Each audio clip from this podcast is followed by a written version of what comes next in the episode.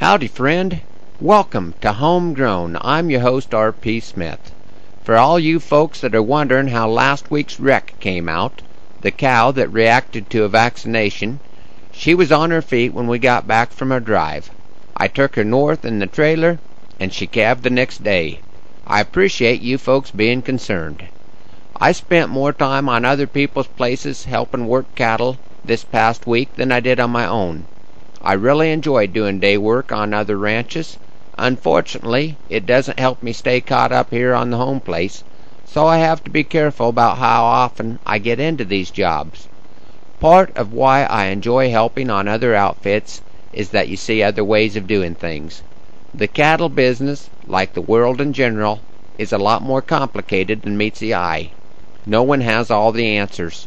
I've spent most of my life working around livestock, and no matter how much I've seen, I had better be ready for something new when I ride into someone else's cow herd. Good livestock skills work everywhere, but the distance from which they are applied usually takes some adjustment. I suppose the main pleasure I get from helping on other people's places is being around other stockmen.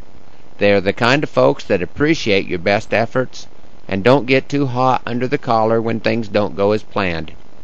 It is encouraging to be around an eighty-year-old grandpa who still enjoys coming to work every day, and exciting to see his grandson trying to get a start in the cow business.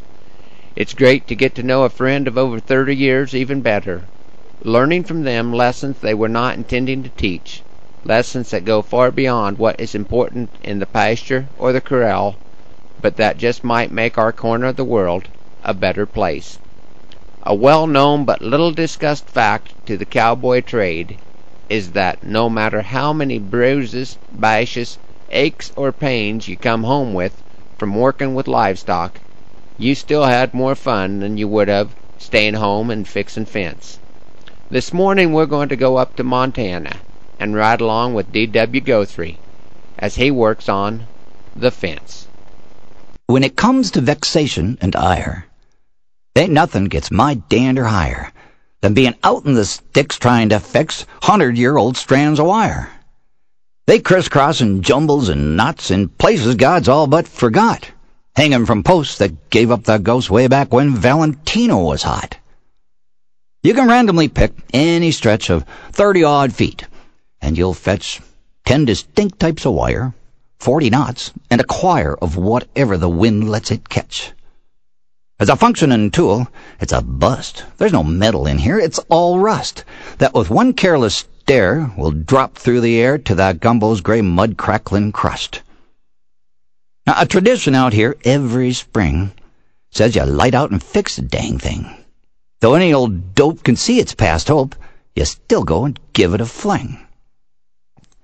And soon you'll hitch up two loose ends that's fell and click that old stretcher until she's snug, tight, and fit. Oh, you know you should quit. But a little voice says, "What the hell?" So you give her just one tiny squeeze. And the whole time you're saying, "Lord, please, if I can just click one more, you'll see me Sunday for sure. Heck, I'm already down on my knees." But a fool and his wire are soon parted, and you're sitting right back where you started, with a mouthful of cuss and words blasphemous. It's no place for them that's weak-hearted. And rocks. Rocks here are thicker than sand. So there's posts that are barely sunk in. The fact that they're there proves the power of prayer answers many a shaky amen.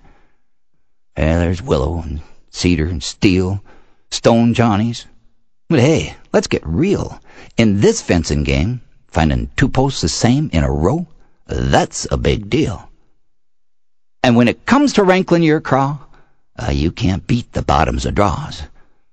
When it's hotter than blazes, and there's nothing that phases the bugs as they chew your hide raw.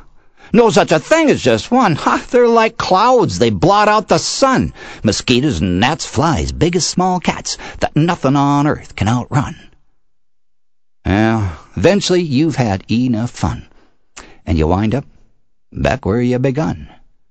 So with fingers well crossed, you lie to the boss. She's like, "No, I got her all done."